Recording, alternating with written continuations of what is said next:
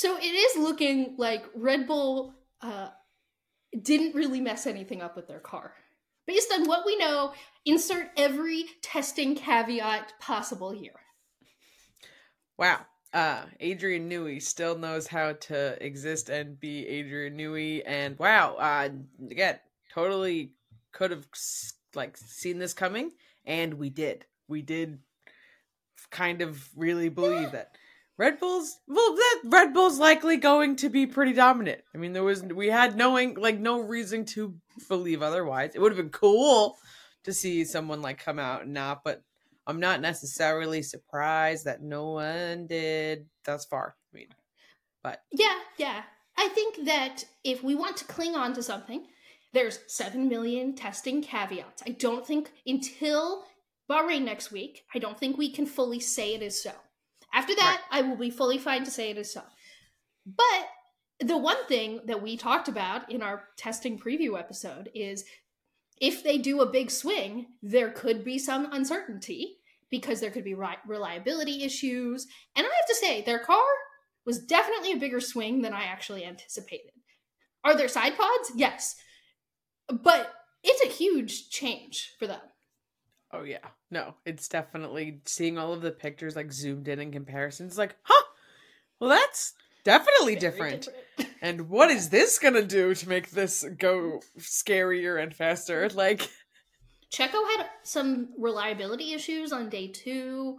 Like we might have one. We might have like the 2022 season, where at least early on the Red Bull's not super reliable. They're figuring out their new package. We get some other race winners because of it. There, in my opinion, there are still many ways this season could go. We, I don't think it's going to be a copy paste. No, I, I think there's definitely. I mean, and also with all of the other upgrades that are on every other car that's not a Red Bull. Um. So move over, you know, Red Bull Junior, Visa, whatever, whatever. We're not even talking about you. Everybody else, um, kind of looking a little bit more RB19 ish, which could make things obviously just like more interesting when you're not looking at, you know, the Max Verstappen narrative of it all and like looking at that as a, a, a real competition. So it could be very interesting to get, you know, some spice early on.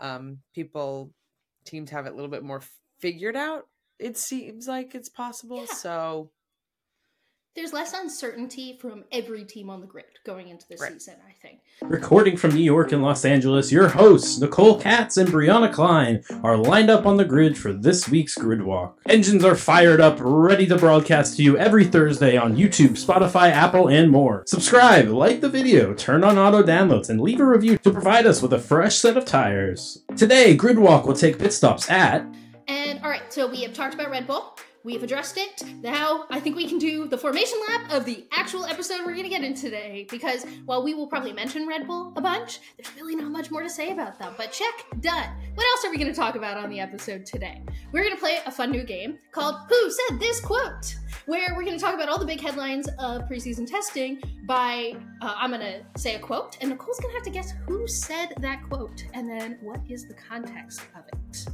Uh, we are going to address uh, did the RB Junior team look a little too fast, a little too good? It's raising some suspicions, so we are going to mention and talk about that. We're going to do a tech roundup. While preseason testing doesn't let you know if a tech advancement is good or bad yet or helping a car yet, we can point out all the little bits and bobs that are on the cars that you should watch and pay attention to because they are new this year compared to last year. Next, we're going to look at our pop culture roundup because a lot of F1 pop culture has happened in the last week. And last but not least, we're doing 2024 helmet rankings. We're both going to give you our favorite driver helmets of this season. Obviously, this is coming to you not on a typical Gridwalk Thursday, so happy weekend, everyone. We want to give you a testing roundup before we got right into the season, because guess what? Next weekend is the first GP of the season. We have the Bahrain GP. And with that, we are going completely back to our normal schedule. You can expect us every Thursday going forward with a Bahrain GP preview next week, which is really exciting. So we hope you liked having a bonus Gridwalk episode this week. And with that, take it away, voiceover man. It's lights out and away we go on this week's Gridwalk. You ready to guess this quote? Yes. Will How I get many... them wrong, maybe? Yes. How many tries do you want before I just tell you? two, three. Three is always like I feel like the common number for things. Let's No.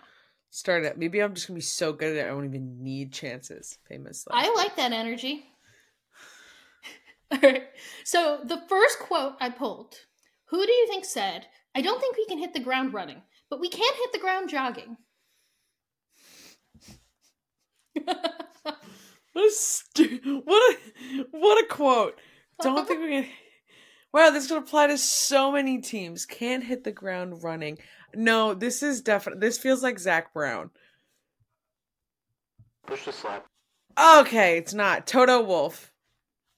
Push the slap. Oh, I'm gonna need more than. Okay, so I'll tell you it's a driver. oh, I guess that's fair. Was I right in teams? No. That's cheating. Okay. Oh no. Make one more guess and I'll tell you who it is. Now I'm just gonna like jump back far. Uh, Kevin Magnussen. Push the slap. Damn. Yeah. Um, it is Alex Albon. I realize we also Oh. didn't set up this segment well. The reason that we decided to do this is because you can't take a lot from lap times or performance on track for preseason testing, but you can read into what people say. So that's what we're doing here. We're reading into what people say. So Alex Albon, when asked about the performance of the Williams, uh, going into the season, based on what he's seen in testing so far, he said, I don't think we can hit the ground running, but we can hit the ground jogging. I just Which No. is faster than walking. So I see where he's going with it. Um what metaphors. Way to go. it doesn't make me feel great about the performance aspirations of the Williams. Uh, Nope. Nor do I it's very Williams much like we're here. That's Right. kind of uh, a lot that's basically what it feels like. We're here. We're gonna show up and be a part of it. It feels like they're trying to positively temper expectations. Like, we're not going to come out of the gates fast, but like, don't freak out about us. We promise that we know what we're doing right now. We have a completely new car that's so different. He also gave a lot of quotes about um, that corners at the Bahrain circuit that gave them a lot of trouble last year aren't giving them trouble this year. So he feels confident about the changes made. They just have no idea what they're doing with setting up because it's a completely new car. So we can't make the same joke we've been making for years about the Williams and Monza because I don't think this car has anything. I don't think it has a single piece of DNA from the last year. They even have new steering wheels. Yeah, completely new. Yeah, totally. Yeah, upgraded steering wheels. It's about time. All right. Um, let's do this one next. I've been part of some silly seasons before, so I was enjoying more quiet time off. Ooh. Um. Oscar Piastri. Push the slap. Good guess, but no. Fernando Alonso. Push the slap. Oh. Um, I don't think he would be that self-aware, but but I also think Huh. it's a it's a good guess. It is a driver, so and Well- you know it's not Lewis or Charles. It's not Lewis and it's not Charles and ooh Pierre Gasly. Push the slap. It was Daniel Ricciardo. You know, it was there and I was Oh my god, I knew he said this. I Yeah. definitely knew this one. I believe you sent me this quote at some point over the course of testing. Reading off this. It's okay. It's a Yeah, lot. It's had- a lot I of got- pressure got- to do this. It is. under. It really, really Yeah. is. Where I immediately jumped to like any other storyline. He almost felt like too obvious. Um, and I keep but I should have known. like I, I everyone should know that I purposely picked like parts of quotes. It's not like I pulled full paragraphs here. Um, but I think that this is Daniel Ricciardo um, enjoying his moments before preseason testing, where all of a sudden everyone was like, "So when is he taking Checo's seat this season?" So this man is very firmly grounded in the silly season conversation for this year, and if he wants to live into Lululand, have fun. Yeah, I feel like it was his way of saying, you know, I I have been a part of. Uh, I probably will continue to be a part of, and it's just not right now. You know, so off season, silly season was not the silly season that he will most likely be a part of. But yeah, that's I don't. We're not done with that narrative yet, for sure. And I feel like I need to give you an easy one. Well, if that I I sent none you that one. That one should have Yeah. been easy. You gave me Yeah. the easy one, and I like fumbled so hard. Um, none of none of these are really that easy. Um, all right, let's do this one. Only him, Esteban, and me could do it. Thank God they chose George. Ah, panics, panics. Okay, it's a driver. Okay, only him, Esteban, or me could do it. Thank God they chose George. Ah. So it's it's already- probably not Esteban. It's not. Uh, you're right. It's not Esteban. Yeah. Yeah. Um. All right. So going through process of elimination, it's not Esteban. It's not going to be Lewis. It's not going to be George. I'm so who picking George. I'm gonna say Carlos. Push to slap. I, the, such. Oh, It is a driver. Lando Norris. Push to slap. Before you make another guess, it's someone who has something in common with Esteban and George. Like they have something similar, and then this other person has something similar with them. I don't know if that helps, but if you find a common denominator, It should be so obvious that No, it, I- this is not obvious. I, I literally cut out the part of this quote that has any context. okay, so who has something in common with George and Esteban besides just the obvious of I don't know what? Okay, I'm gonna pick. what would you think is the obvious? I don't know. There is no obvious, which is why I can't think of anything that's connecting any of them. Um, okay, I'm gonna pick another driver, and their name is Logan Sargeant. You know, that was a good Push to guess. slap. So it's actually Alex Albon again. No. And what they all have in common is that they're the three tallest drivers on the grid. So Alex Albon on the first day of preseason testing was interviewed in the booth and he was talking about the viral photo of George in the intro with his arms out and he was basically informing everyone that all the drivers were asked to do that pose and they only chose it for George. So the full quote I pulled here is I asked the people who filmed, "Why did you choose that video of George?" And it has to do with everyone's height that only him, Esteban and me could do it. Thank God they chose George. So we could have had a whole season of memes of either Alex or Esteban doing that pose, and instead we got George Russell. So the footage exists somewhere. Let's we Right. got to break that out here. I was go I was trying to link through teams and like going through their history of karting and like trying to create some type of like connection there, but no, it's that they're tall. Yep, exactly, exactly. Of course, um, I I- I do actually have quotes here that are actually about performance and what we can expect for the season, but I've so far really uh went wild here. So let's do one that's a little more on track and about performance. This quote is That's a long process of dialogue that happens over the winter. I'll give it to you again. Wolff. It is. that is Toto Wolff. Yay! So it could be about anything, but Yeah, it was such a good guess. So this quote is actually in the context of him being asked about the Mercedes front wing that we'll talk a little bit more later in our tech roundup. And he basically said, like with any weird wacky thing they do with the regulations, they've been in discussions uh, with the FIA about it all winter. The only reason they even made the parts and put it on the cars because the FIA said it's legal. The funny thing is in typical fashion, the FIA said, well, maybe we'll decide now that it's not legal, which I interpret as if it's too fast, it will not be legal, which to me is like, why does this always happen? But it's uh, working too much. So now Right. we're gonna never mind. That definitely feels like F1's back though.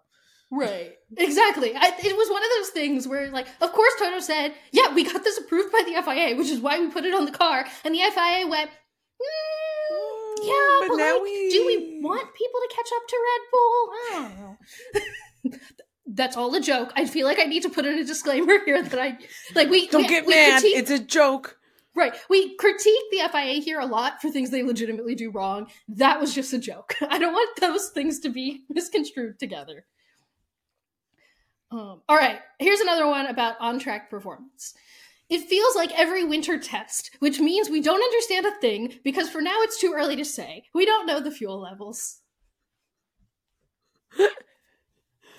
Uh, it's like when you read them and they're like a little sassy. Okay, not knowing fuel levels again could be anybody or read it sassy. anything. I'm gonna say Charles Leclerc. Two in a row. Nice. Eh, eh, eh. Yeah. Uh, this was after day up. one. Yeah, I believe this was after day one. And of course, someone's like, Where do you think Ferrari stacks up? And he goes, We don't know anything. It's testing. How, how'd you feel out there? I don't know. It's testing. this just feels like. I Car do- drives. Right. I genuinely feel bad for most of the drivers that have to do press for like during the week of testing. And then they all get asked the same question is is your car going to be fast this year? I particularly feel bad for like Stake when they go up to like Valtteri and they're like Valtteri is the Stake going to be better this year? And he goes I don't know we're probably going to be at the back of the grid but it's testing like who, like how do you and make it's that green. right and the flow vis was red like I don't know. But I particularly I loved this quote from Charles because I feel like we all need it on like a billboard to like point to where it's like someone says blah blah blah after testing. Point to the sign.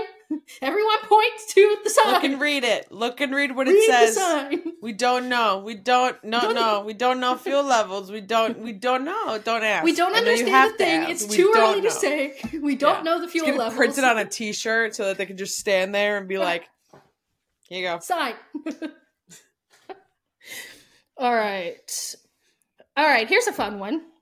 They're actually racing each other. F***ing hell. Okay, so it's not George because George wouldn't curse. Um, He'd be like, blind me. fudge. Yeah, like he'll use his English curse words that are just the funniest things I ever hear. Um, who would actually be racing and be annoyed at other people's racing? I'm gonna say Carlos Sainz. Push the slap. No. Okay. So Carlos is a big cursor on the radio.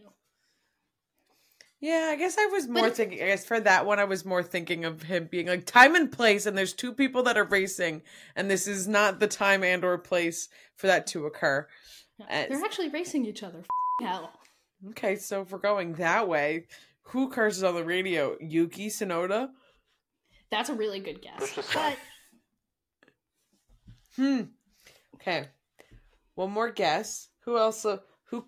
I don't. Does I don't know if he curses, but I'm not just gonna say Lando. No, because I feel like Lando would be actually probably one of the ones racing. I'm not gonna say Lando, so I'm gonna take it back, and I'm Valtteri. Push oh, yeah, I mean, I really like that guess because that feels like a Valtteri quote, but it's actually a Kevin Magnussen quote. Dang. Yeah. Well, yeah. He's like they're racing because we can't. We don't know how. Our car doesn't know how to do that. He's also just a cursor. Like, Yeah. Yeah. Yeah. Yeah. Uh, so the context of this is this was over the radio. Um, at the end of day two, they did a restart sim with like the full procedure from the FIA because the FIA also need to practice going into the season. And uh, Lewis, whoever was in the McLaren, I'm blanking now, but I think it was Lando, um, the Red Bull, like there were like five cars that actually were like, hell yeah, we're doing a race start. And they did like all the way down to turn one and they were legitimately racing. And you could just tell that it was like racing drivers who felt like racing. But then you had K Mag who was like, they're actually racing each other fucking hell. Like, just Like, can we not right now? right? Like, I just don't want to damage the car. Like, Haas doesn't have enough money to replace my car if something goes wrong. We only have this one. No. So the next quote is This is the year where the team really tries to establish themselves and kind of stand on their own two feet. kind of stand on their own two feet. Now, of course, I'm taking a quote from a driver, and everyone uses filler words. so- Oh, okay. Well, I was gonna say this sounds like a team principal, so I'm glad that you filled Oops. it in that it was a My dr- bad. ha ha. This is say it th- one more time. This is the year where the team really tries to establish themselves and kind of stand on their own two feet. And kind of stand on their own two feet. That ba mm, who's establishing themselves? Well, we have I can some give you a rebrands. hint here, but I feel like you should do one guess first. Yeah, yeah, yeah. Valtteri Bottas. Push to slap. Dang. Okay, now I'm still going to other places of rebranding. Place no, but I don't. I don't feel like either of those drivers would say those things. Standing on their own two feet. Ah, Oscar Piastri. Push to slap. Whatever it takes is not standing on your own two feet. Kind of. So before Huh. you make your final guess here, I'll say that I pulled this quote because it made me cackle. not because Oh. it's a good co- quote.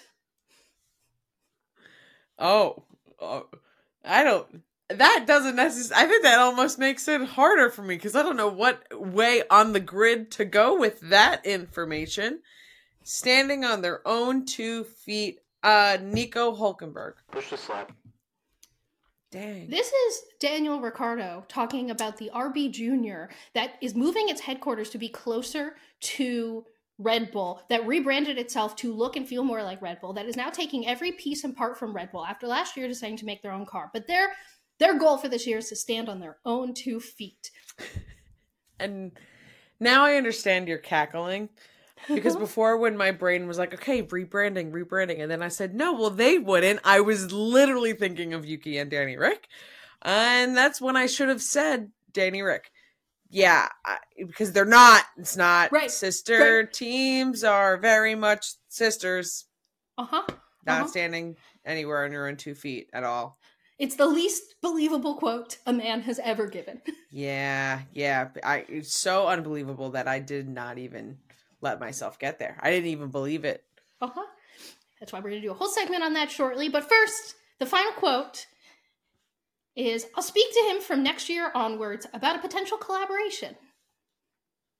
Speak to him next year onwards. oh, I have two options for which one this could be. But I want to guess a who and I want to guess the what. And I want to guess that it is someone asking Charles to collab with Lewis in music. Will Buxton did what we all wanted someone to do, which was ask Charles Leclerc about collaborating with Lewis. Charles Leclerc looked very surprised that someone was actually asking him this question, which is like, Leclerc, be, be more online, please. And he said, he actually said before this quote that him and Lewis spent a lot of time last season, like talking about their love of music. So this is not something new for them to talk about. And he said, I'll speak to him from next year onwards about a potential collaboration. Now, I will say that he was like, it was kind of like a cheeky smile, haha, but be serious. It's not a no. He didn't say no. He didn't say no. He leaned into it. He leaned into the fun, which I always appreciate. And uh, please be serious. Even if you weren't serious, now I want you to be serious. Now be serious. Now act like it was serious. And you could just act like you were serious about it the whole entire time. Wow. What a good one to end on. Did you notice that the commentary crews are calling the team RB, which means that I fully feel like we can call it Red Bull Junior, and that's like well within the name realm that people are going with. Yeah. I mean, RB is cl- like for Red Bull Junior, that's closer to RB than if we called it Visa. So, and I call Red Bull RB, so I can't do that. Right. Yeah. So I do think it's confusing, but I find it interesting that that's what their commentary, like all the commentary teams went with. It was like, what are we going to call this team? Uh, RB. Great. Cool. Very confusing. I Is that going to be confusing? Yeah, but you know Yeah. they gave us a confusing name, so I'm shocked I it's not give like it- a V carb or Visa. Like I really thought it was going to be Visa. I give it till the end of qualifying for when at least one commentator accidentally calls the Red Bull RB, and then we get confused. And then they'll go to Visa because they'll be like, that's so different. V and RB is very different. So I think one of the big storylines heading into testing that we now have a little bit more of an idea about was just how close was the RB junior going to be to the RB senior, um, or at least the senior of last year. And was that going to cause the other eight teams on the grid to be uh, continue to get frustrated with the fact that maybe the same entity shouldn't own two teams and there's a little bit of a competitive advantage there and I would argue that the competitive advantage is that, you know, the Red Bull team can just tell like two other cars on the grid to move over. And it doesn't matter. And if we want a competitive, everyone wants a more competitive race car series, like maybe having nine teams on the grid competing for a championship isn't as good as having 10 teams on the grid competing for a championship. To this day, my solution for the Andretti quote unquote problem is just make Red Bull sell them their second team because no one should have two teams. Um, so all of that background leads into testing. And uh, guess what? Zak Brown is still really upset that Red Bull owns two teams. And it doesn't help that Daniel Ricciardo put in a very flashy lap that on the first day of testing that shows that this Red Bull Junior car is not trash. And it definitely doesn't help that there seems to be some bits on the car that only two teams on the grid have, like, that are, you know, the, the two teams that are RB. Uh, but, uh, I mean, honestly, they're not clones of each other. But, like, Red Bull's not that dumb. Um, nor do we even know there's any foul play going on here at all. Uh, and uh, the Red Bull team is mad that people are talking about this because, of course, they don't want to sell their second billboard on the grid. And uh, I think everyone's now all caught up. Daniel Ricciardo did too flashy of a lap. The Red Bull Junior car is going to be faster this year than it was last year. We are definitely going to hear a lot about this. What are your thoughts, feelings, and opinions, Nicole? Um, I'm glad that the I mean, I think it's at least more interesting that the car will be better than last year because like that last year's car was painful to watch. But like the root of all of it is is it's like, you know, just gets all the secrets from the older sister. Um it so it gives like for an interesting like on track conversation. I also as a Danny Rick fan like want I, it's more fun for me to see him in a car that does things. But then it's also very frustrating for me because I'm so against like Red Bull having the second team there. Um but yay for Danny Rick, boo for quality F1? of sport. I, yeah, yeah. Like it's like a huge swing that I acknowledge is incredibly like different and just looking looking at, you know, putting different hats on of it. Um but yeah, when you kind of start seeing any sort of like similarities between the two that you're like, huh, no one else is picking up on what they're putting down and it's like just makes it smells like fish. Might be fish so much of this makes me just feel like I don't have any feelings anymore. And then I'll get these like peaks of getting frustrated and angry about, and then I'll like land again in the valley of I don't have any feelings anymore. And it's just it's this up and down feeling of I really don't want Red Bull to have a second team.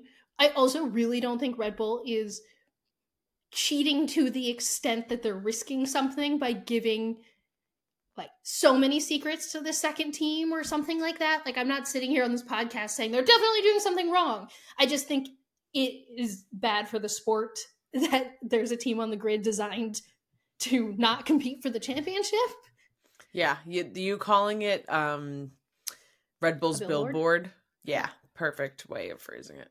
Uh, and that's not something I made up. I've seen multiple people on social media t- refer to it that way. I just want to give credit. It's not a unique joke. Um, but it's one I will continue to use all season because the fact that Visa just wanted to sponsor Red Bull, but Red Bull already has a title sponsor, but they said, "Hey, go sponsor title sponsor our second team," and they were like, "Okay, but can we also be on your car?" There you go. That's the title sponsorship of Visa. So I wonder um, if Visa is mad that they're getting if that the team is currently being called RB by commentators. That's a big change in like your name recognition. Yeah, I mean, it all just that that rollout was so bad. You need to tell people what to call your team, and they'll call it that. But I just so much of this. I guess my question to you, now that I, I just had to get my my thoughts in order. Uh, do you think the FIA is actually going to put in regulations to do something about this? Um, do you think whether it's as small as just clarifying the rules or as large as making Red Bull sell the team. Like, where do you think? I think enough other teams are making enough noise about this, and the Red Bull Junior car looks good enough that I think the noise level will increase. Uh, what What do you think is going to be the outcome? I can see like a common, like a very blanketed statement about, you know, we don't believe in this, that, what, like kind of like not really saying anything, like a lot of fluff words um, and you know not exactly saying that they've looked into complaints and this that and like not addressing it exactly and explicitly but like saying that they did. I don't know the whole you know like factory locations like that's such a big like in your face. Like that's the one part that's having me hold on to that they would ever say something that but i don't necessarily feel like whatever is stated will be efficient, productive, make any sort of difference. I was totally fine to live under this farce land where it's like, oh no, they're definitely two separate entities. They're even in two separate countries. Like I was able to like live under this delusion and get frustrated with the on track reasons where it's like, yeah, everyone should hold up Lewis Hamilton because we we have four cars, so we can do that. Like, but I was like, so I was frustrated with that, but I was fully okay living under the assumption that the teams themselves were actually making their cars completely separate, that it was like a Haas Ferrari relationship where Haas was just buying all the parts they can from Ferrari, Red Bull Jr. was just buying all the parts they can from Red Bull Senior. Like, I was okay living under that assumption. And then this off season, they said, oh, well, we're actually now to all share a factory. And knowing also that we found out this off season that the FIA warns teams when they're doing factory inspections, which means that I'm like, oh, well, now I can't even like sit there and live in like a Delulu land to myself, pretending like this is not an issue. But yeah, if I was Zak Brown, I'd be really worried about this. like this is, it too feels close. like Too yeah, close. It's over the it's over the line where I can pretend it's not happening. All right, this I feel like is where we should point at the sign, the Charles Leclerc sign. That's like it's testing. We don't know anything. So even though I don't know if any of these tech changes or different bodywork on the car is going to be any good, uh, I can at least point out to everyone listening and watching on YouTube the interesting new pieces that we're seeing on certain cars that are worth paying attention to. It's going to be a couple races, it's going to be a little while. We're going to see the success of the team to see if any of these are good improvements or changes that team teams have made. But in since we are on year 3 of a regulation set, it's good to see teams still like making upgrades and changes and improvements and interesting things for us to zoom in on in photos and say, "Ooh, what did they do there?" So, the magic of Formula One. if you're only listening on audio, definitely head over to YouTube because we'll probably do some like side by sides and we'll throw up visuals of everything we're talking about. Um, because guess what? I'm not an engineer or an aerodynamicist or anyone, so you're going to hear a lot of thingy bits connected to the thingy bits here. So I'm going to do the best I can with my explanations here.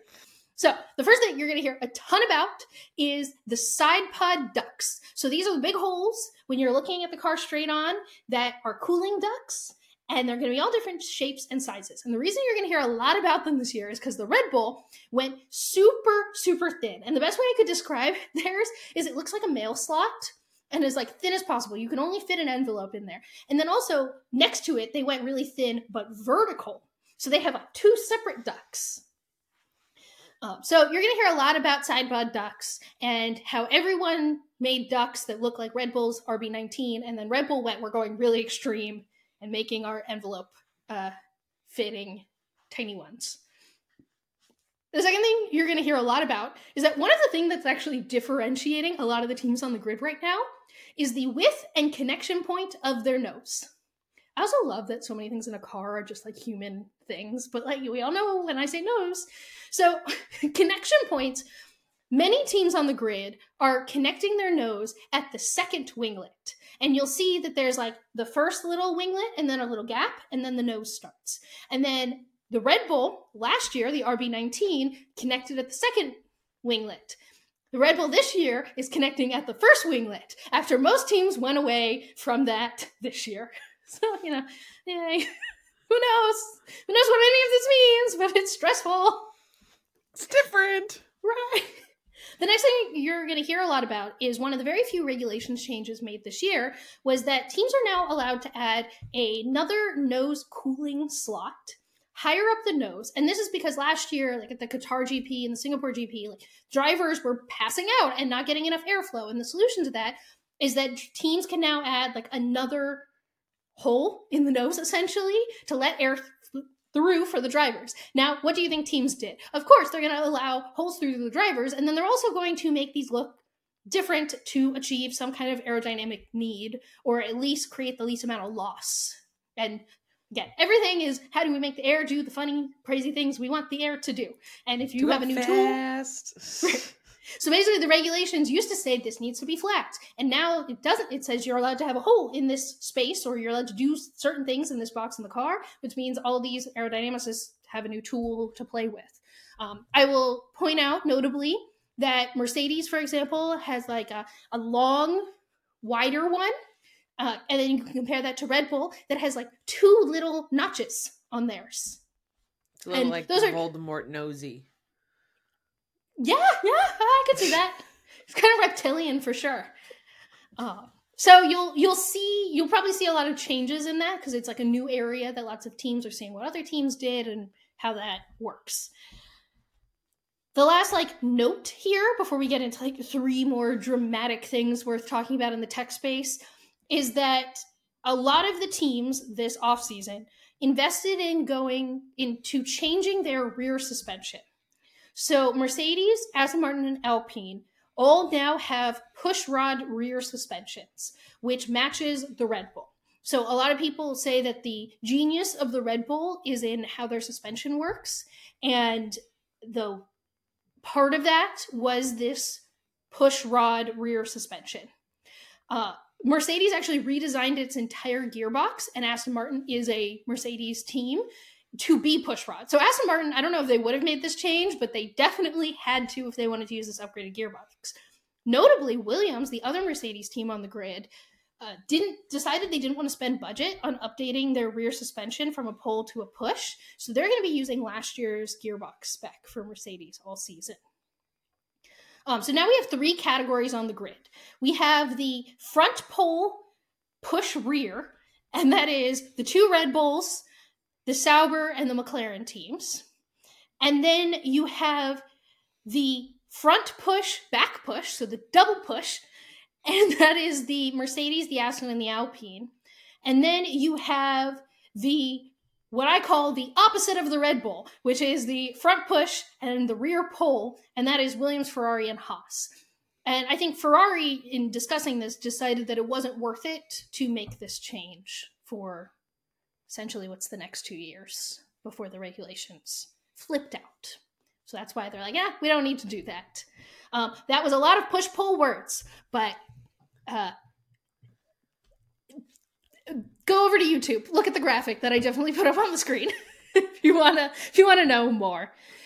Um, all right, so then I think there are three tech topics that I want to throw your way, Nicole.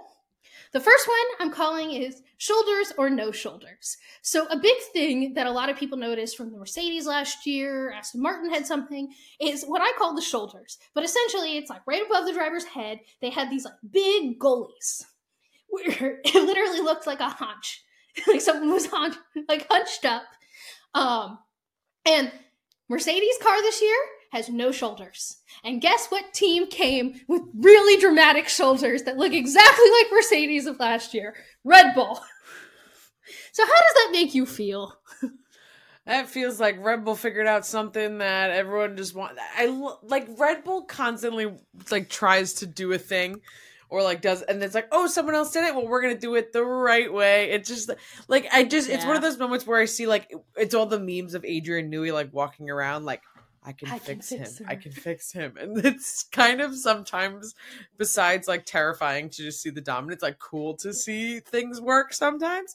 Um, yeah, I don't know. I don't know what weird magic that they're gonna have all figured out there, but shoulders, they're they're going with it. They know something that uh, Mercedes doesn't, and Parker is barking away here about. There he goes. He's so confused. He doesn't get it. I I feel all those same feelings, but then I also ha- came to the realization that it probably is just not that big of part of the performance of the car. Is the reality like I don't think this means like doom to Mercedes, and I also don't think it means like Red Bull's just poking fun at them. I think it's But Briana like, looks different, but it's different. It looks Yeah. so different. It's and Mercedes did have it, now they don't have it, and then Red Bull Right. did it, now they do, and it's so different. But it also like it is so frustrating. It's like, oh, okay. Like the Red Bull basically took all the parts from all the other people's car last year that they liked and they put it into the RB20 with I'm sure all the good juice of the RB19 and everyone's going to have to watch like their innovations actually work on this car. Because the reality is most of the juice is in the parts of the suspension we can't see and the floor. I was watching a video that Sam Collins did because he does great tech videos for the uh, F1 YouTube channel and on F1 TV and he thinks that what Red Bull figured out with the Mercedes design with the the high shoulders from last year is they figured out a way to do it with their engine and their gearbox where they didn't need to move the driver so far forward to make it work. So something that Mercedes hated about their car last year is how far forward the driver had to sit and that's because of all the stuff that needed to fit in the back.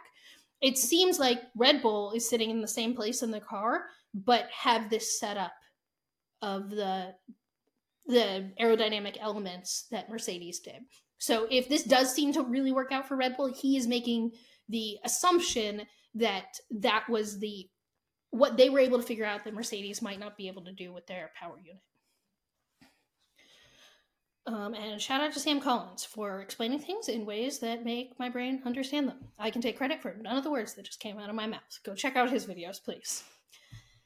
Right. And the last two tech bits here are just um, the first one is everyone should pay attention to the fact that Ferrari has attached these little um, wings, is what I'm calling them, to the ends of their halos. So it looks like at the end of the halo, there's a little like half moon piece that's very oversimplification that is coming out and then attaching to the chassis. Um, and they're the only team on the grid with this little moon on it. It also seems like an interesting piece because a big part of this regulation is that you're not allowed to put a lot of little winglets in all the different places, unlike the regulation set before. So I think it's interesting that they found a winglet option. We'll see if it works, and we'll see how many teams quickly adopt that if it does work. I'm sure they're all running it right now. Is like all the engineers back at base are like, let's run that Ferrari winglet. What does it do? Does it work on our car? What is that going to do for us? It definitely screams the we looked through the regulations and this was a loophole where this can go here and it will do something. Can't tell you what it would do. Can't tell you if it's going to work. But I, I, think with all of this, by the way, um, if other teams start adopting it and adding it to their cars, then we can make an assumption that it was a good find by a team. Uh, but all these cars work so intricately with each other that it also, like, if no other team adopts it, it could still be working great for Ferrari because of the way the Ferrari car is set up. But it's Everything not going to work else, on yep. any other. Like, it's variables. Uh, yeah. So the last one here is also we looked through the regulations and we found a thing. We do need to talk about the Mercedes front wing. So the way the regulations are written, this is in human terms, is that the front wing uh, you all of your um, like wing elements need to be completely connected from the end plate to the nose. And this is because in regulations pass, you would see all these front wings where you would just have all these things coming out of the end plate and then they would stop and they wouldn't make it all the way to the nose. And that was really great for your car, but it created a ton of dirty air for uh, people following you, which hurts uh, passing and following and all the things this regulation set was trying to improve upon the racing.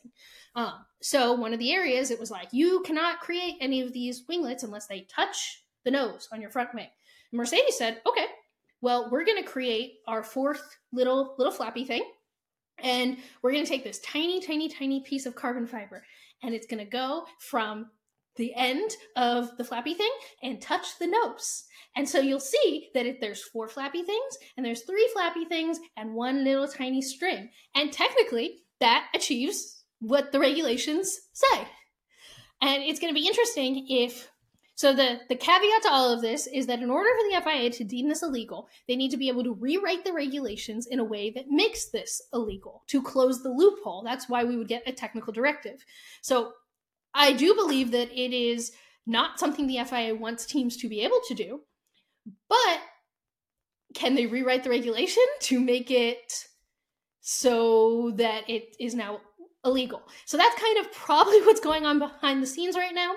If the FIA is not able to rewrite the regulation in a way that makes this illegal, I am sure we're going to see every single team on the grid upgrading their front wings as quickly as possible to bring this to the racetrack in the coming month or so. But we'll have to wait and see. Do you think they're? You think Mercedes is going to get away with it? And is it actually going to help the car at all? Uh, if we, I'm going to answer this question backwards. If we start seeing it help the car, I do think we will see Mercedes be told they can't use it, and vice versa. if it, like, that's exactly what I. If we see it kind of maybe working, I don't and and to also to the point it could be anything on the car that's making the car do whatever the car does. Um but just for the way that things Mercedes goes. I think I think they will be a a statement. I would be shocked if a statement were to come out allowing it. I just kind of am anticipating. Nope, sorry, actually, this is not going to work and will have to be changed by XYZ date and other teams can't do that. Although it would be very interesting to suddenly, you know, start seeing the scramble to update. I'm going to point to the sign real quick. It's just testing. We don't know anything. Okay. So don't so many people are putting Mercedes in like the middle of the pack or like well clear below and Ferrari, McLaren, and Aston and like based on testing performance and stuff. And again, sign, we don't know. Okay. Um I think if that's the case, everyone's gonna be like, yeah, keep your front wing. Like you're so slow, whatever. Um, but yeah, I was it's, gonna say like why I don't I, right now I don't think there would be anyone, you know, rushing to be making that exact adaptation to think that oh it's gonna make us drive just like the W fifteen. Yeah, But no I'll one's point really out saying that right now. the, the But it's just testing. Look at the sign. Yeah. Yeah, the team that had the most innovative things last year on their car that so many people ended up adopting were Alpine. You know, so it's like it's so interesting that like all these teams could bring something random and innovative and it might only help their car a little bit or a lot, but then you stick it on the Red Bull and it's really helping the Red Bull. So it's like all of these things are packages that work together and we don't really know or understand what's going on. But at least I gave you you know, I hopefully gave you seven interesting things to help zoom in on the car about, and seven things you can attribute or blame uh, your favorite team's performance to. Hey, podcast listeners. Gossip Grid here, your guide to F1's paddock elites. Hello, everyone. Welcome back to Gossip Grid. Everything you need to know about F1 and pop culture. I have been dying to say these words since the off season has kicked off, and now that it's kind of like wrapping up. Paddock fits are back. Paddock fits are back. Oh my gosh, Paddock fits are back. AKA Lewis Hamilton is rocking great outfits this weekend. So this will be the first of many thank yous to Amazing Lou on Instagram for just curating every single thing that Lewis is wearing, so we know what designers he's rocking. Thank you as always. You rock. If you're not following them, go give them a follow right now. Okay, so at the time of recording, we have two beautiful outfits that I can share with you. Uh, we have for day one, Wales Bonner set, an endurance t-shirt, Jacques Marie Mage Walker Sunnies, and Timberland boots. I love when Lewis wears Timberland boots, and they were like six, six inch platform boots. And like he's a tall dude, he doesn't need platform boots, but I love that he went with them anyway. But day two is the moment. Day two is the time. Day two is what the people are talking about.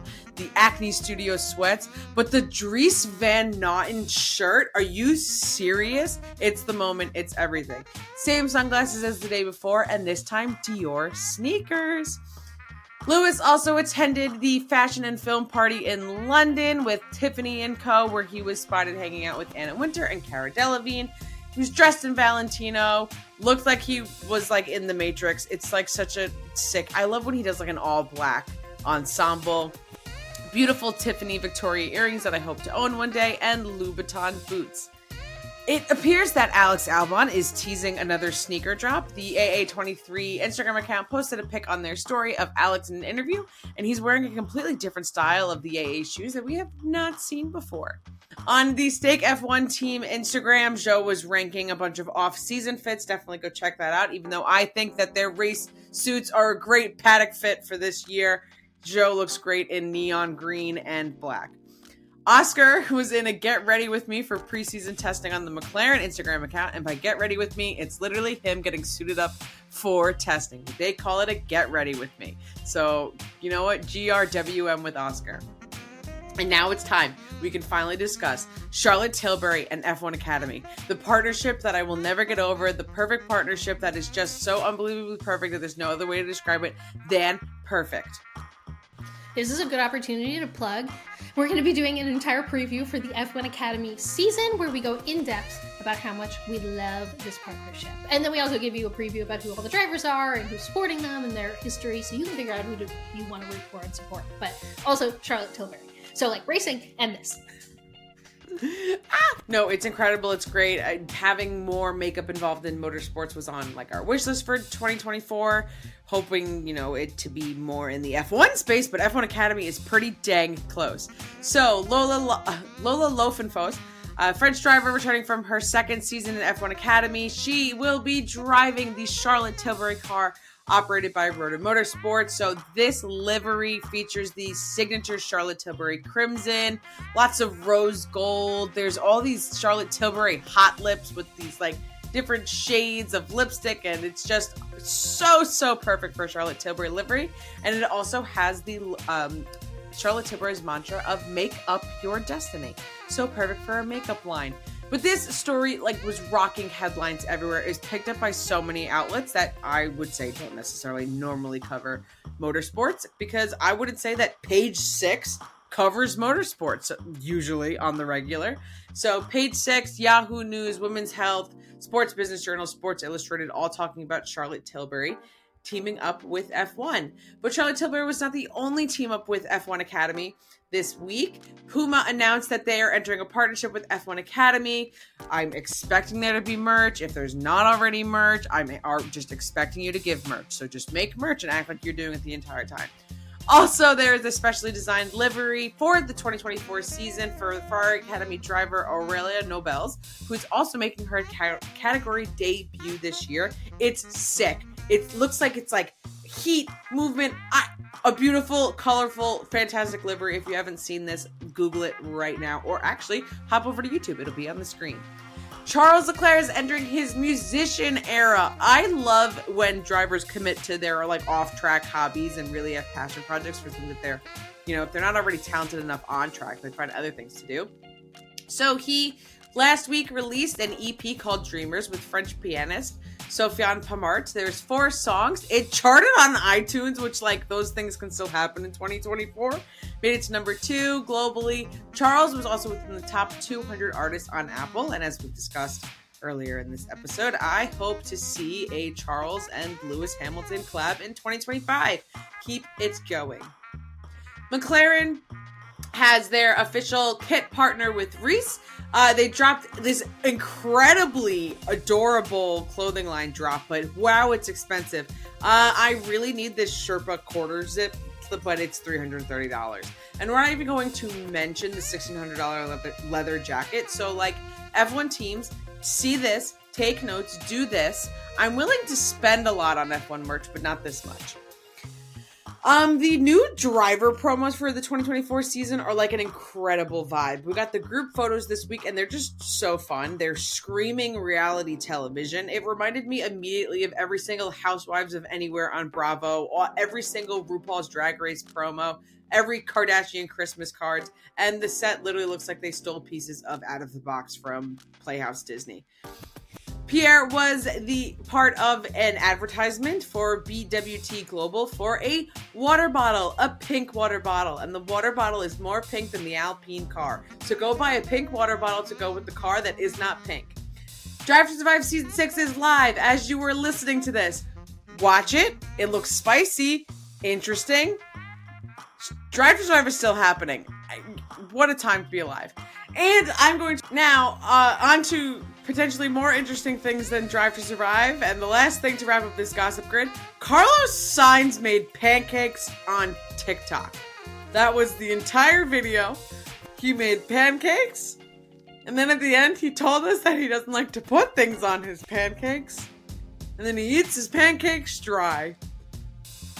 And I don't think I'd ever need to know any of that about Carlos Sainz, but he felt the need to share that with the internet. And that's all I have for Gossip Grid this week. For everything you need to know about F1, pop culture, and the way that Carlos Sainz has breakfast. And we'll catch you next time. I love driver helmets. I like getting mad at driver helmets. I like when drivers make cool decisions with their helmets. I actually like ranking and get I get more excited about the driver's helmet reveals than I do about the car livery reveals.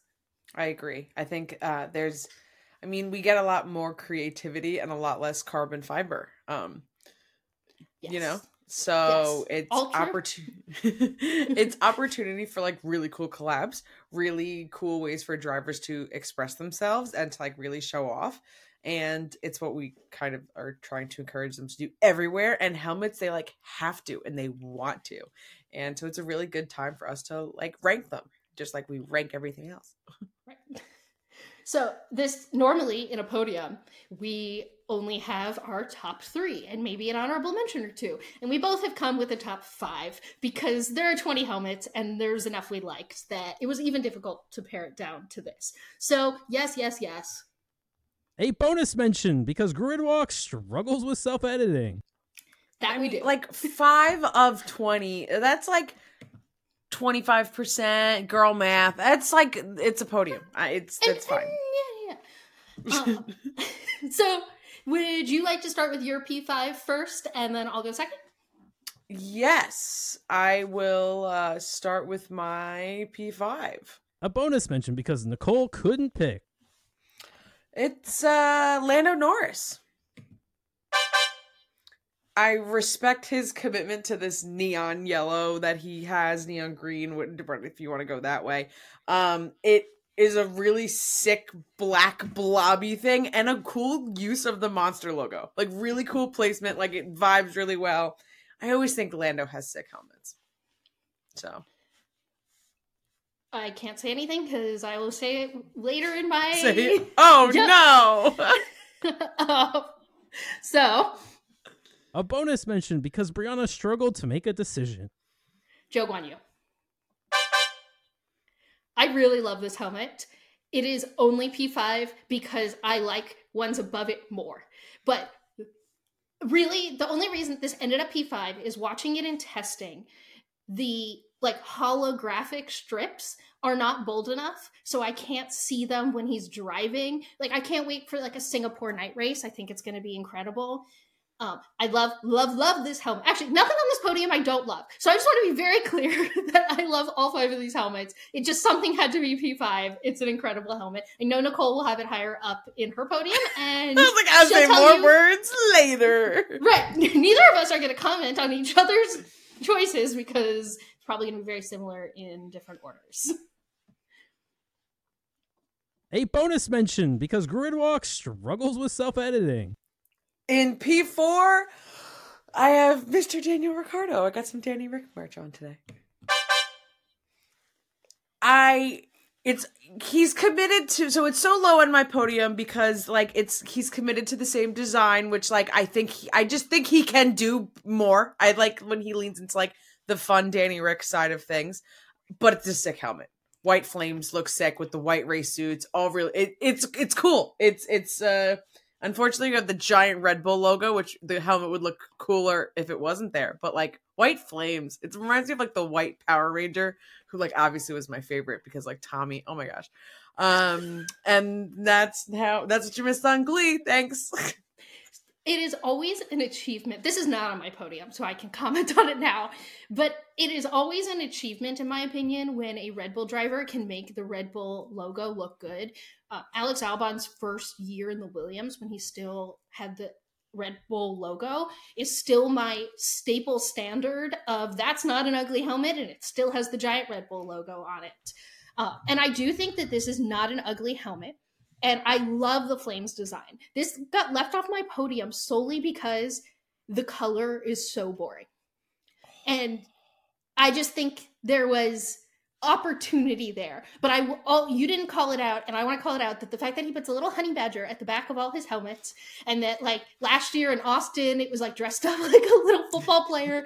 Like I love what he does with the little honey badger. So Daniel Ricciardo because I love his base helmet. I think he's always going to be a contender for like when he does special helmets this year. I'm to like all of them. I Mhm. just I was a little bored by the color choice. But I get it. I get it. I get it. It's such a good base helmet. Yep, it's there for me. Does it for me. A bonus mention because Briana struggled to make a decision. My P4 was Lewis Hamilton. So I love Lewis's helmet. And this year he upgraded it to be like more purple than it's been the last couple years and I love that. And I love that he puts the stars for his world championships on it and I love the like little rainbow accents he always has and everything. Lewis is P4 because the three above it are better in my opinion. And sometimes, like it's the same thing with Daniel Ricciardo. Like sometimes when you have a staple helmet that is a baseline, it is a little like, yep, that's pretty similar to what I did last year and what I saw last year. And if I wanted to buy a Lewis Hamilton helmet, I don't know if this Lewis Hamilton helmet is going to be high up on that list versus some other years. But it's obviously still in my top five because I love this helmet. So I feel like I'm sounding really negative, but it's my fourth favorite helmet on the grid this year. I will say more words. Um, When you get there. actually, In P3. Lewis Hamilton. Um, yeah, in in my same vein, I, I think I'm starting to get the like, yeah, it's the same. What I love that is they're more purple. Um, I mean, I love this helmet always. So, like, if you're taking this base helmet that I love and wanting to improve upon it, yay, purple! It's great. It's fantastic. Um, it's also making me think, what's gonna look like next year? What's gonna look like next year? Um, which will just kind of be with a lot of the things I and Lewis this year is just kind of then looking at it from a like Tifosi standpoint. But it's an incredible helmet for all the reasons that you said. Um, and that's why it's my P three. I'm wondering if I actually thought he was going to go much more purple this year than he even ended up going because I think the neon yellow that he lands into is always going to look great with the Ferrari car. But like yellow purple helmet in the red car, like I wonder if he's going to go away from the purple next year. Now I have all these questions that have nothing to do with what we're talking about right now, and I'm just going to give you my P3. As a podcast that utilizes purple and red a lot, um, I think he'll purple True. should be sticking around. True, but we don't use purple, red, and yellow. Like I don't know. True. I don't know. We'll You're see. In P3. Lando Norris. Uh, everything you said about Lando, um, I love the like organic little blobbies. I do love the sentiment that him and his sister, who does uh, horse stuff, wow, equestrian. That's the word I was looking for. this th- that's not something I'm an expert on. We do a Formula One racing podcast, not a horse racing podcast Horse stuff. horse stuff yeah that's woo words are i'm great with those um i like that they both did like the same design this year um he also like in over the course of testing he originally was just going to around the like top of the helmet have the traditional like straight lines for like where they put the sponsors and they updated that to also be blobby and like i just i think it's bright it's fun I, i'm a fan It's a, it's it's it's a great color scheme. It's a great choice. In P2. Zhou Guanyu. I love this helmet. I love this helmet so much. The color, the it's it's stunning. It's beautiful. I I I did not think that anything could possibly beat it when Zhou first posted this, and then other things happened. But oh my goodness, I also can't wait to see this in a night race. But wow, Zhou made a great, great decision. This like skyline in the back. I love it so much. It's beautiful. Great pick. So I'm about to tell you what my P2 is. But if you told, and I have a pretty good idea that we both have the same P1, and if you told me coming into this podium to guess where we differed, I should have known this. So, In P2. Lance Stroll. so, no, of course, Nicole has Daniel Ricciardo, and I have Lance Stroll. But you know what pushed me over the edge to put Lance Stroll this high up? It's sparkly. It has glitter in it. It's all green and it has glitter in it, Nicole. It does have glitter in it. Oh He- my gosh. He is the only driver on the grid that gave us a season round glitter sparkly helmet, I just thought he looked like the Green Goblin. which is also cool. I already liked the helmet. Actually, originally it was P5, and then I was watching preseason testing and I was like, that's a sparkly helmet. Never mind. It's P2. Wow, I give him credit for that. And yeah, I actually should have known that. Um if we were gonna differ, it was gonna be with exactly like Those those, drivers. two drivers. Uh-huh. okay, I think we should rapid fire Nicole. In P1. Valtteri Bottas. In Briana? P1. Valtteri Bottas. It's a work of art. It's so beautiful. Oh my god, the Northern Lights. He was just posting on Instagram how he was watching the Northern Lights. It is wow. I want to buy one. I don't think I'm being prisoner of the moment when I'm saying I fully believe it's the most beautiful helmet I've ever seen on a race car driver, period. And that includes one off helmets, specialty helmets. I have never seen a more beautiful helmet than this helmet. It is wow. Wow, wow, wow, wow, wow. I And I wanna sparkly say- version of this helmet like yesterday. Yeah. His girlfriend, who's also a professional athlete, Tiffany Cromwell, she does all of his designs. And I I'm sure she's also responsible for this one. So like round of applause to her because it is Oh, it's so work of art. stunning. Yeah. It and the little s- it's got stars. I want a sparkly version of this one so an all glitter version, I will be so sad. Mm-hmm, mm-hmm. All those night races, you know, that's what we Oh expect. I mean, he- Valtteri's like really good about doing like special Yes. editions of helmets. Usually does like a whole complete different design, but this one's this is a sick design. So I definitely see some potential here with like special versions of this one. I just say of all the drivers, like him and Lando both went so artistic in a way that I really appreciate. Like every other helmet on the grid looks like a race car helmet, whereas Lando and Valtteri were like, I get that this is my year-round race helmet, but like I'm gonna make something that looks beautiful and cool and fun, and it doesn't look like they both look like helmets that normally a driver would do for a one-off race, and instead they're Mhm. doing it for the full season, and I love that.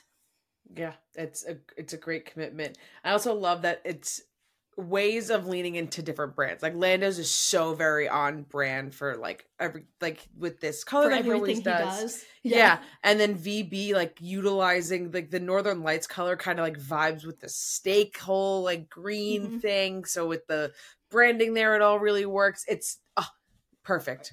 No notes, no notes except for give me a sparkly one. Is there any other helmet that didn't end up on your top five that you want to mention?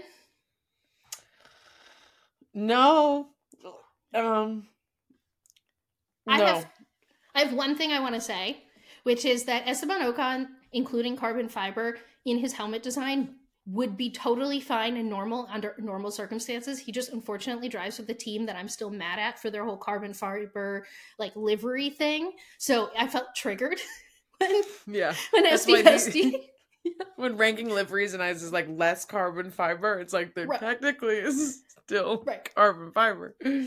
And then uh, I'm gonna throw out that under like under a normal year, I feel like Nico Hulkenberg would have ended up on at least one of our podiums because he does have a really fun liver uh, helmet this year. But I think it was just a stacked year for Yeah, he probably was my P6. Like if we Yeah, had same. to, because oh look, wow, we're the gridwalk is so bad with self editing. We've expanded. I've, got, I've given you my next one. I love again bright colors. It's a really fun. It's a good vibe. Um, also Alex Albon did pink, but I just don't love that logo. So I was like, I can't pick the pink thing if I don't like. There was thing. a there was a decent middle class this year where they did nothing wrong, but they weren't deserving of being on the podium and raved about. And then there's like all the Red Bull drivers, like always. They're mm-hmm. just I there. I don't know. It's the final lap hitting every F1 garage. Get ready for this week's Yellow Sector Notes. Well, the new season of Drive to Survive is here. And based on the episode outline, because when we're recording this, we haven't seen any of the episodes yet, I'm really impressed that they managed to get 10 episodes, about 10 hours of content, in the most dominant season ever without talking about the most dominant team pretty much at all, except for like, they talk about Red Bull Jr., but not really Red Bull Senior. Um, and I have never seen a better ad for Gridwalk before in my life. Because guess what? We create weekly hour long episodes talking about everything except any kind of dominance on track because F1 is interesting up and down the grid. So, if you like the idea of interesting content that doesn't just harp on the fact that one team is really dominant, uh, you should stick around Gridwalk because we're the podcast for you. After that shameless self promotion, um, let's move on. So there's still no update on the sexual assault investigation into Christian Horner. We're going to continue to hope that Red Bull, the Red Bull Corporation, is taking this seriously and that the victim is safe and surrounded by support. This will continue to be the weekly Yellow Sector note for Red Bull until we have an answer. It is getting late now, Red Bull. We really, really hope you're taking this seriously. And this is me, hi, podcaster. Give us an answer and a conclusion soon. Don't stop dragging this out. All right, and there's no easy way to transition out of that except to tell you the Mercedes note, which is that Mercedes is going to be releasing a book. Ferrari had to send their floor back to the factory for repairs after day two of testing because uh, they ran over a loose drain cover, which is, you know, not shocking, but weird that it's happened twice in just a couple months. McLaren has lost a little bit of runtime due to reliability issues, but nothing quite as bad as last year. Aston Martin uh, held a Drive to Survive screening for some of their fans, which I really think is a good, uh, fun activation, fan focused activation that they can do for something like this. Alpine has announced they're give- doing a giveaway for a quote, once in a lifetime crossover experience with one of their investors, the boxer Anthony Joshua. So it's good to see them start to do some integrations with some of their celebrity and other athlete investors. Williams really struggled with liability through testing, just something to keep an eye on going into the regular season. Uh, we oh I spoiled my own yellow sector note earlier. We now know that the Red Bull Junior team will be referred to as RB from the F1 commentators, and since we know that RB stands for Red Bull, I believe this gives me full permission to keep calling them Red Bull Junior on this podcast. Uh, Stake is Stake this week and not kick because some of the weeks Stake will become kick because it's not allowed to be Stake, and that's why it will be kick on those weekends. But this weekend is a Stake weekend. Did I have to make that so complicated? No. Was it fun? Also, yes. Uh, and last but not least, Kevin Magnussen has announced that he's now a franchise owner of an Oakberry store, which you probably recognize because they are a sponsor of both Kevin himself and Haas as a whole. And that is the grid walk for February 24th, 2024 completed. How was my second time today, Nicole? Faster than the impending first technical directive. Thank you for listening to this week's episode of Gridwalk. Thank you to our co-creators Nicole Katz and Briana Klein. Thank you to our four-legged executive producers and me, voiceover man. Don't forget to subscribe, like the video, turn on auto downloads, and leave a review to provide us with a fresh set of tires for the next week's show. You can follow us on social media at Gridwalk Show for daily content. We will be back to walk the Formula One grid every Thursday, and we will see you for the post-Gridwalk debrief in the comments. Today felt like a grid double episode week. Go listen to both episodes. We give you two episodes this week and not your normal grid walk. See you back Thursday.